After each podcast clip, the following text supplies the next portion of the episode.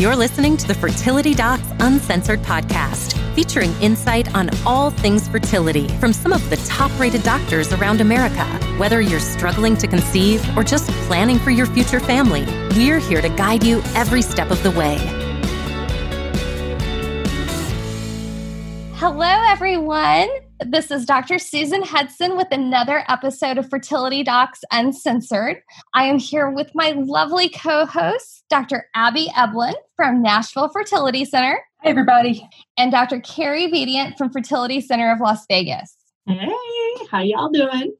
Doing great, doing great. And we have the pleasure of having a guest today, Dr. Dottie Overman. Hey, Dottie. Hi.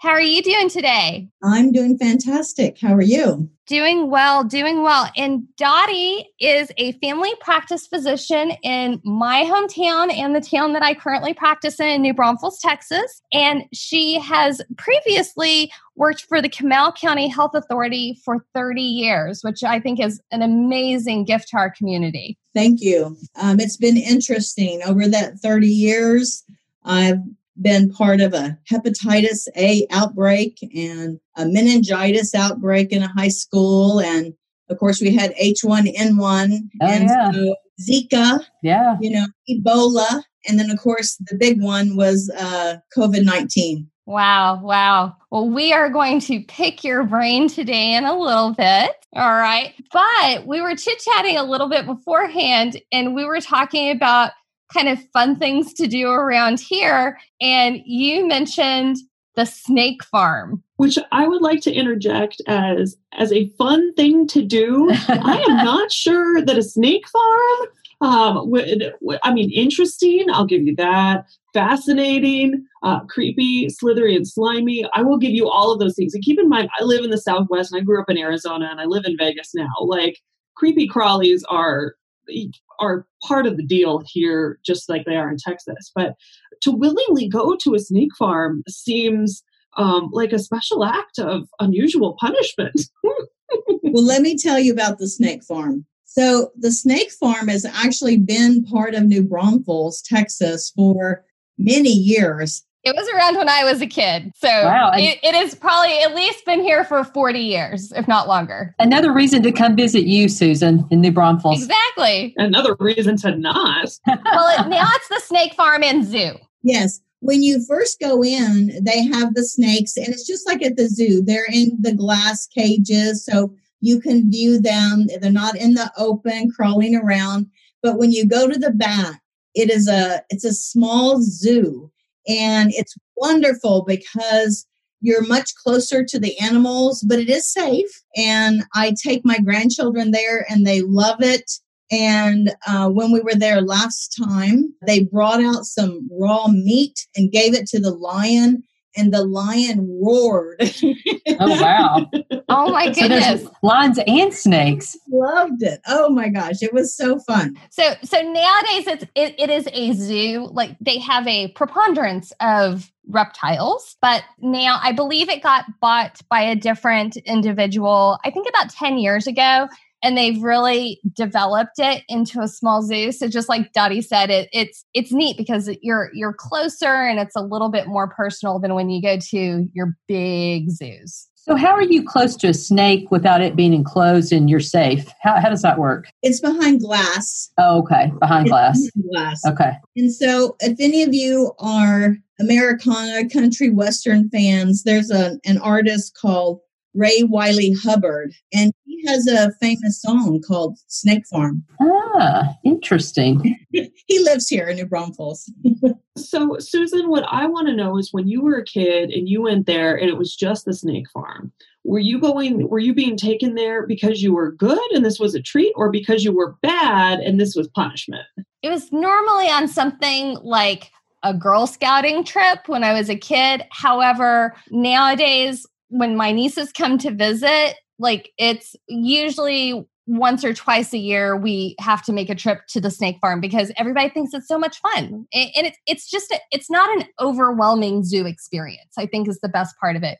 We had something similar when i was in um, fellowship in rochester minnesota there was a kind of zoo that was a similar type of fashion t- as this. And it's just it's it's neat when i mean zoos tend to be gigantic you know i think of the san antonio zoo and san diego zoo and they're ginormous and you got to pack a lunch and it's huge and everybody's cranky by the end of the day. Yeah it, it's an exhausting event whereas the snake farm you can go do for half a day and you're still okay to like do other things. So, so do they mix like poisonous snakes and non-poisonous snakes, or do they have them like in different cages because one will eat the other, or how does that work? They're all in individual cages. Oh, okay. But they're but they probably have room to slither around though in their cages, right? They have space. It, it's it's humanely done. It's it it's a it's it's a good place. It's a good place. Very cool. Note to self: next in-person podcasting session, Nashville or Vegas again. oh, I'm telling you, we live. I literally always say this. Like I live in Hallmarkville. Like the movies you see on Hallmark movies. Granted, not everybody has Hallmark lives. Uh huh. But I live in one of those towns that they would film in. But they don't film snake farms in those movies, though, right? No, but there's so much more. Y'all got to come. I'm telling you. The next pandemic special, instead of the Tiger King, is going to be the Snake King, and it's all it's going to be all about Susan's life living near the snakes. Okay, so let's move on to the question of the week. Um, this is a question from someone who is a patient. She says, I have had my egg retrieval. Now, what can I do to best prepare my body for a hopeful transfer? That is, what can I do besides relax with a glass of red wine from my wine advent calendar? It sounds like there's a Costco near her. So, you know, besides the, and, and we talked about this on a previous episode of anything that you're doing to prepare for pregnancy, you know, we typically tell people to, to obviously lay off the alcohol um, because if you want to do it while you're pregnant, we want you to stop with those activities prior to pregnancy. Now start you know having some some wine before you even start your medications after your eggs are out really probably not going to make a huge difference um, as long as it's it's in moderation. But uh, what other suggestions do you guys have I mean, prenatal vitamins. So, like you said, you start on everything you're going to as if you're going to be pregnant. So, prenatal vitamins, any supplement your doctor has told you to take. Um, some situations for some patients, we have them start on aspirin. Um, so, anything like that, I think, is important to do. And I think just psychologically, though, I think unfortunately there's not a whole lot you can do other than just, I tell my patients, do whatever you can to have fun and get your mind off of it because I do think stress and anxiety are probably not a good thing to have. So anything you can do to minimize that, I think, is, is a good idea. What do you think, Susan? I think, um, like you said, doing all the smart things. If you're entering into flu season or in flu season, it's a great time for both you and your partner to get the flu shot. Um, realize that people who get seriously ill from the flu each year tend to be old people, babies, and pregnant women. And we're talking about things like hospitalization and sometimes even death and so it's serious we we want to really protect all of our patients and the more people around you that can get vaccinated the better um, because of something called herd immunity um, which we're going to i'm sure we're going to talk about a little bit later in this episode. Um, but i also think it's a great time to pamper yourself. Like go get a massage go for a run if you want to. Like just do something nice for yourself to to take the edge off. You've done the hardest part of any fertility treatment the, going through the the stimulation the egg retrieval that was the hardest thing like the stuff that you're going to do i mean it's not easy no fertility treatment is easy but it's a whole lot easier than what you've already been through so kind of take that moment and take a breath so I wanted to ask you something. Uh, being that COVID is so rampant in our communities, I'm having all of my patients take vitamin C, vitamin D, and zinc. And how are y'all with those as far as your infertility patients? I tell all my fertility patients to take vitamin D just routinely because we think that may have some benefit. But actually, I would defer to you, the family family practitioner. That's a good question for you. Should I be telling my patients to be taking zinc and vitamin C? And why is that important? I, I, I know that people do that. Why why are those important? In what levels, please? Yes, give us dosages. yes, so good dosages for preventative dosages would be for vitamin C, at least 500 milligrams a day. Vitamin D, probably 2,000 units. And, and we usually do the vitamin D3. Mm-hmm. And then for zinc, 50 milligrams once a day. Now, for our patients that actually do get COVID and are sick with COVID, uh, we double all of those to twice a day. So um, all of them have anti-inflammatory effects and help huh. your immune system. And you know, there is more research on COVID 19 that has occurred in such a rapid time that it's just miraculous. But there's actually research that backs up uh, using C and D and zinc, and patients who do become infected with COVID they have much less serious illness. So I think it would be very important. Is there a preventative component to it as well, or just minimizing symptoms after they have it? Preventative also. Huh, interesting. Okay. So, Dottie, I have a question. So, for our listeners today, we have asked Dr. Overman to join us to talk talk to us about COVID vaccine, which obviously we're going to end up getting sidelined on some other things. But I saw something on Facebook this morning that was actually quoting you recommending some other type of supplement or medication um, for the prevention of COVID nineteen. Do you know what that might have been? Okay. Well, in your in your world you would not be able to use this. Okay good to know. Okay so um so i have a facebook page and it's it's just all about covid-19 for our community. And basically um one of the things I just recently talked about was ivermectin. That was it. And ivermectin is can be used as a preventative, like if someone was exposed or they're in a high risk job. And if you're if you've been exposed or in a high risk job, there is a specific dose that you would take once a week. Okay. And there actually has been a research done in a hospital where they had 800 staff members took it and got a great result. So hmm. there's actually 30 studies on ivermectin and they're all positive results. So the doctors are excited about it and actually most of us are using it. We want the NIH to support this. They're they drag their feet because they there's such a big bureaucracy.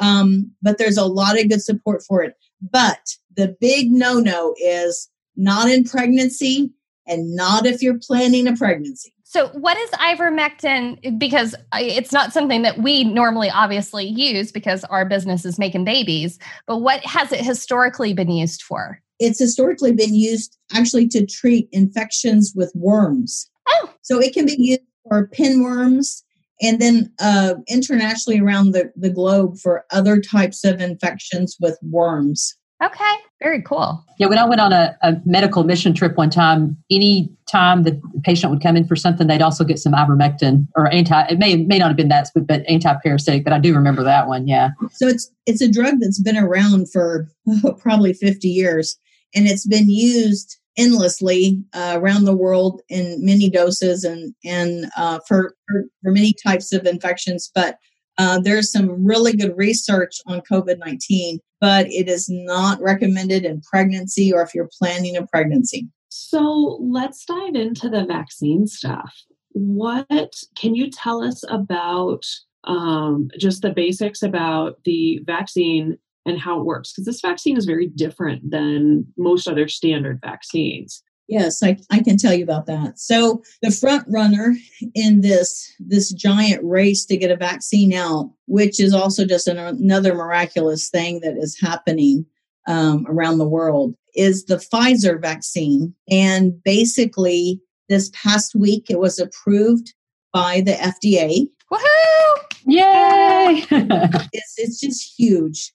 And uh, Pfizer is actually already shipping it out and I guess one thing I want people to know is that even though there's a lot of talk about how fast it was pushed out, all of the research was done in the normal amount of time. What they cut out was all the red tape and all the waiting that goes on as you're waiting for agencies to approve and to get the go ahead on the next step and then getting in to get the approval. So what they did was they just cut out all of that red tape so it could just progress right through from development to the phases of trials to production. So, in other words, this was a process that was perhaps expedited but not hurried. Correct. So, not compromising the quality and integrity of the research that's needed to get a vaccine safely out to the public.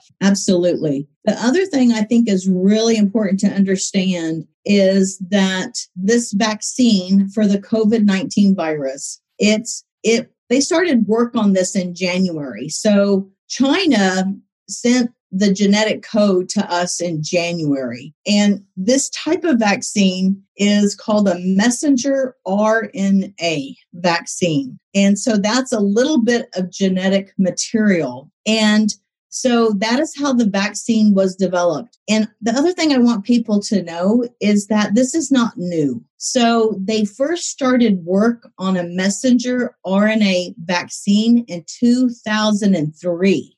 Okay.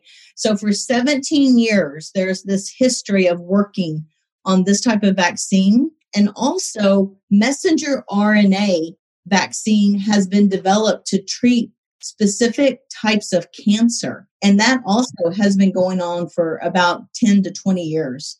So there's a lot of history of studying this type of vaccine. So to be clear though, you said it's a piece of DNA that's that somebody gets through the vaccine but it's it's not necessarily the virus itself. It's not like somebody's getting a live virus that's been like deadened a little bit. I mean it's it's not actually the virus itself. It's just a little piece of the genetic material that codes for the virus correct? Correct. It is not a live virus. In or fact, a killed virus. Or killed virus yeah. Right. It is not a live virus and it's not a killed virus. And actually there you know there is many um, research labs out there developing vaccines None of them are using live virus or inactivated virus. Okay, so and it's very important to understand that's a that's a big difference. There is zero chance of you actually coming down with COVID 19 from this messenger RNA vaccine. And let me explain a little bit more about messenger RNA. So I think everybody's seen all the pictures and, you know, of this virus, and it has those little spike proteins that stick up from that round virus molecule. And so actually this messenger RNA is for that protein. It's called the spike protein. And so they have produced it. And when you're given that injection into your muscle, the muscle cells recognize that messenger RNA and it actually starts making some spike protein. It doesn't make the virus. It can't make the virus because it's just a little piece of this RNA. It's not the full complement that could make a virus. It just makes the protein. So your body itself is making the spike protein. Yes. Then then your body goes, okay, that is not supposed to be here. and then that's what triggers the antibody response. So then your immune system revs up against that spike protein. And basically, that is how you develop the immunity. And then your cells go, wait a minute, this messenger RNA is not supposed to be here. And your own cells destroy it. That messenger RNA, it never goes into the nucleus of the cell. It never goes into the nucleus. That is where your DNA is. It doesn't become part of your DNA.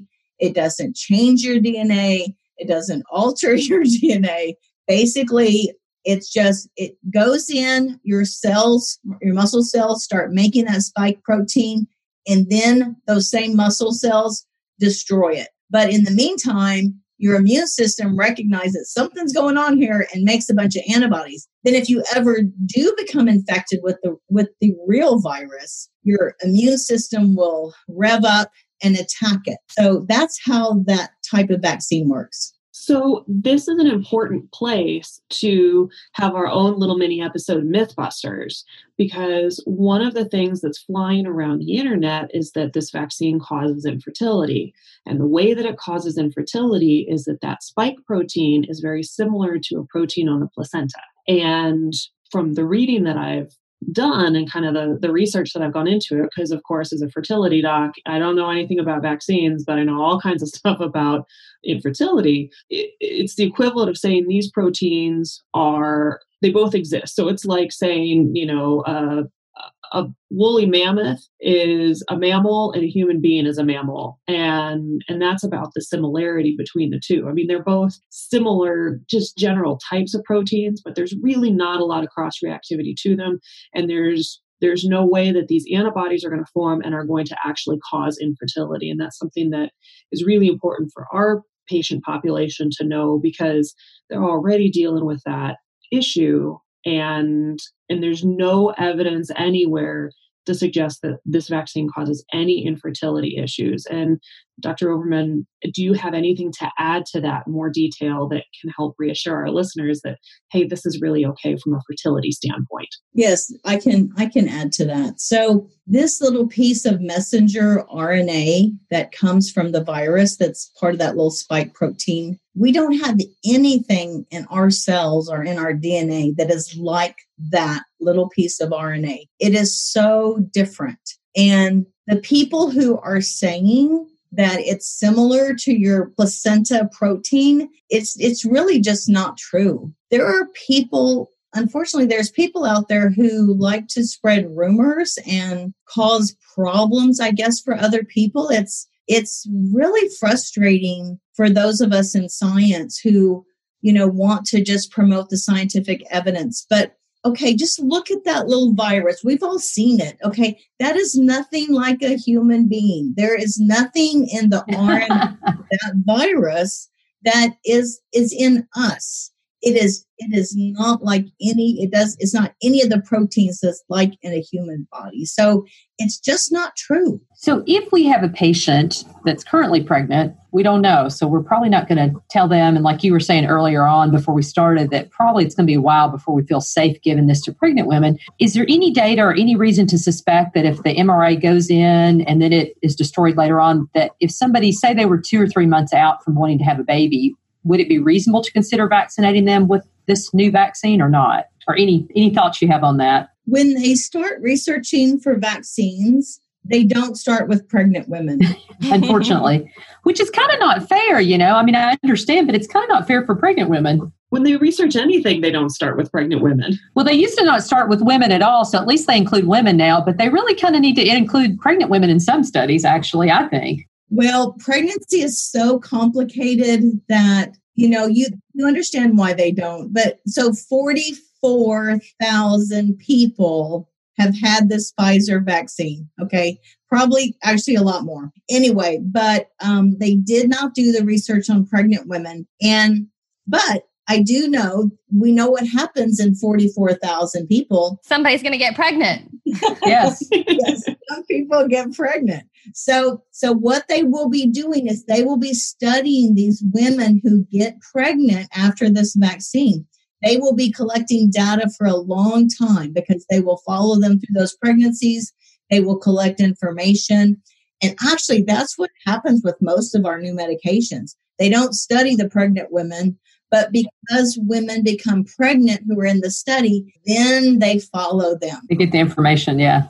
In our population, we're we're actually really spoiled because I, you know, for general OB-GYNs out there, a lot of them don't see somebody prior to conception. Our patients are coming to us because they have not conceived. And so if somebody is starting their fertility evaluation, which is realistically going to take a month or so, and if they end up in a time period or in a situation where they are offered the COVID vaccine, would you think that preconceptually it would be a reasonable thing to do at this point? Or what, what would be, be your words of advice? If, if I have somebody come in, they're like, we need to get worked up but my job is you know i'm a frontline um, responder. My job is offering me the vaccine should i get it at this moment. What would be your words of advice? Because we we don't know what to do yet.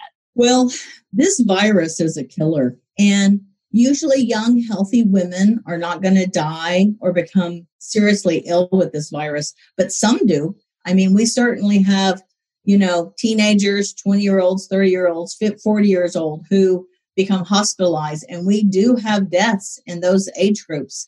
So this virus is a killer. So if the vaccine is available and it's available to you in whatever situation you're in, I would recommend to take it. Um, we do know that during pregnancy, this virus can be very serious too. During pregnancy, your immune system doesn't seem to work as good. It's harder to fight off infection. And I feel sure someone who's going to go through infertility, they do not want to get COVID 19 while they're, while they, when they finally become pregnant and then get COVID 19. Uh, that would not be what anyone would want to do. So, in, in my practice, if a patient asks me and they had an opportunity to get the vaccine, I would say get the vaccine. Like a month or two in advance, you think would be reasonable? Yes you know, it takes a while to get the do the immunity. It's a two dose vaccine, and it should be two to three weeks apart,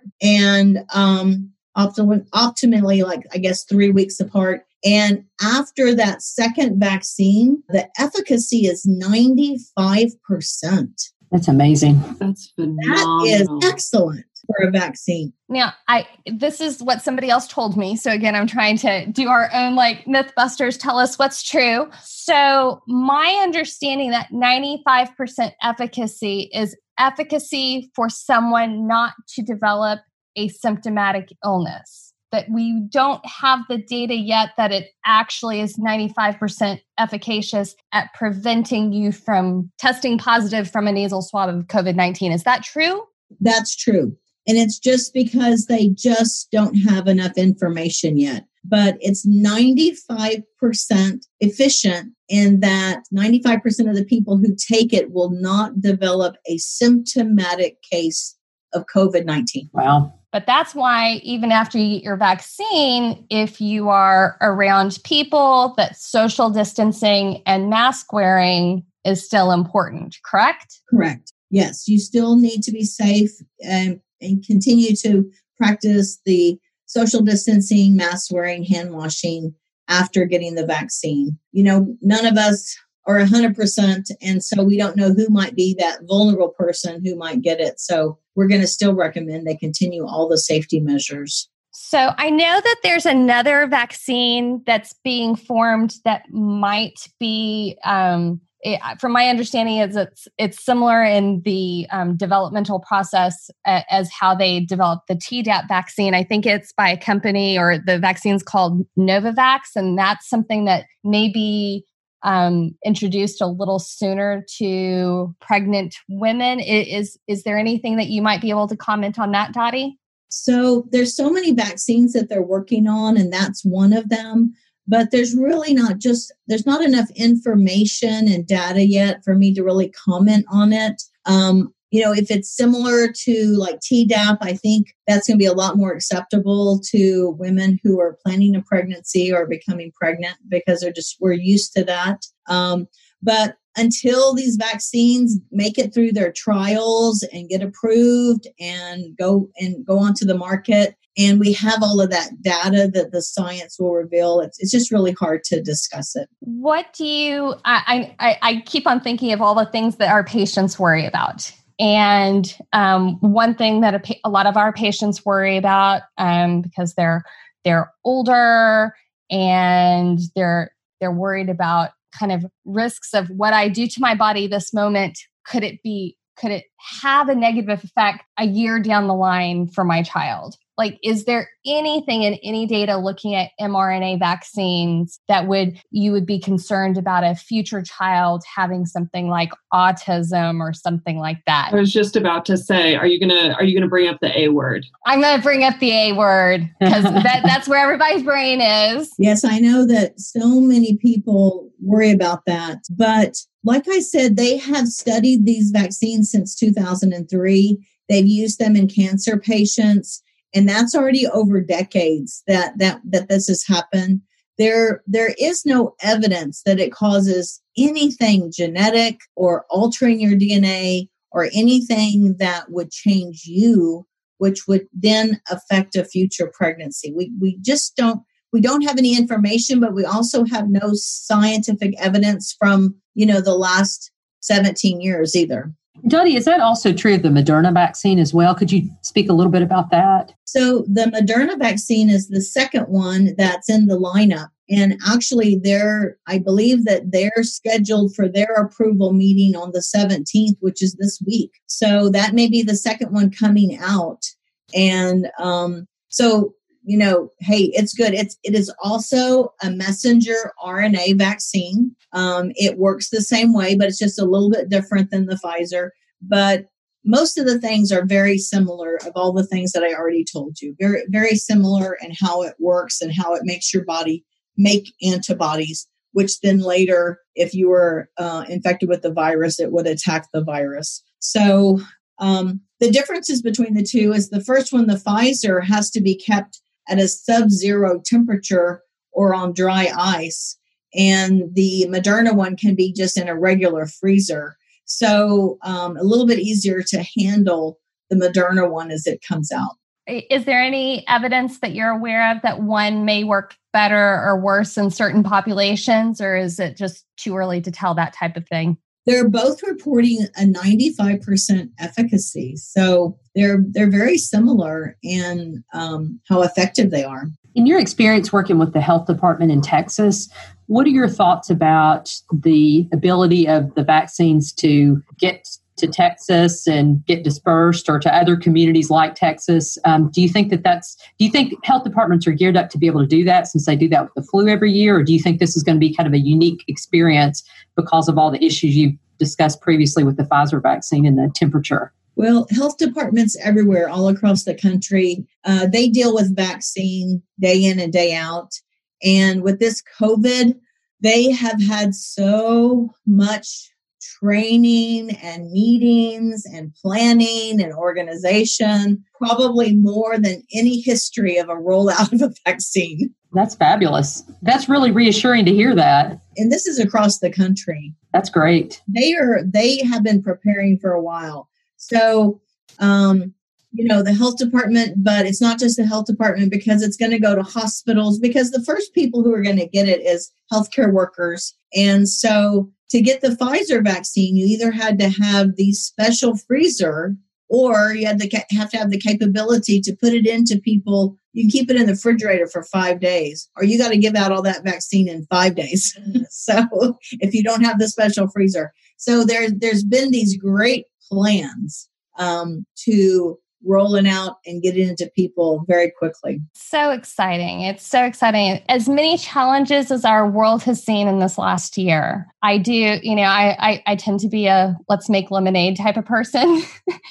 and I I think it is just amazing that, you know, these scientists and these agencies and countries and these companies. And you know we we've been able to come together for a common goal to make something that's going to help so many people. And we've been able to do it in this record amount of time that you know as as a physician as as a scientist it just it makes my heart like almost explode because it just this is why we all went into medicine is to be able to make that impact and and be able to make you know people comfortable in the world better. And um, it, it's nice to see people being able to come together. Um, i mean granted it's a terrible situation but it, it, it's amazing to see all of that collaboration happening in in the world. Absolutely. It's it's really miraculous. It is. I almost shed a tear when i heard it was approved. I was like this is the beginning of the end finally and it's just it's such a marvelous you know testament to how great our scientists are it's fabulous definitely a lot of jumping up and down thinking okay we're almost there yeah we're almost to the finish line yeah Whatever almost there is.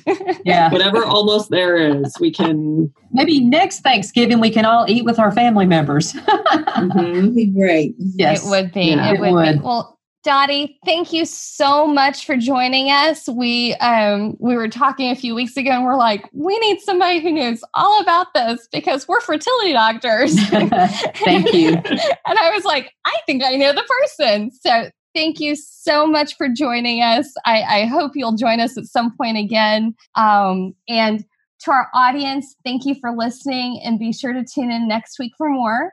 Also, be sure to subscribe and leave us a review on iTunes. Would love to hear from you. You can also visit fertilitydocsuncensored.com to schedule an appointment with any of us or submit specific questions you have about infertility. All the questions will be answered on the podcast anonymously for our Ask the Doc segment, so don't hold back. The more embarrassing, the better. All right. We'll talk to you soon.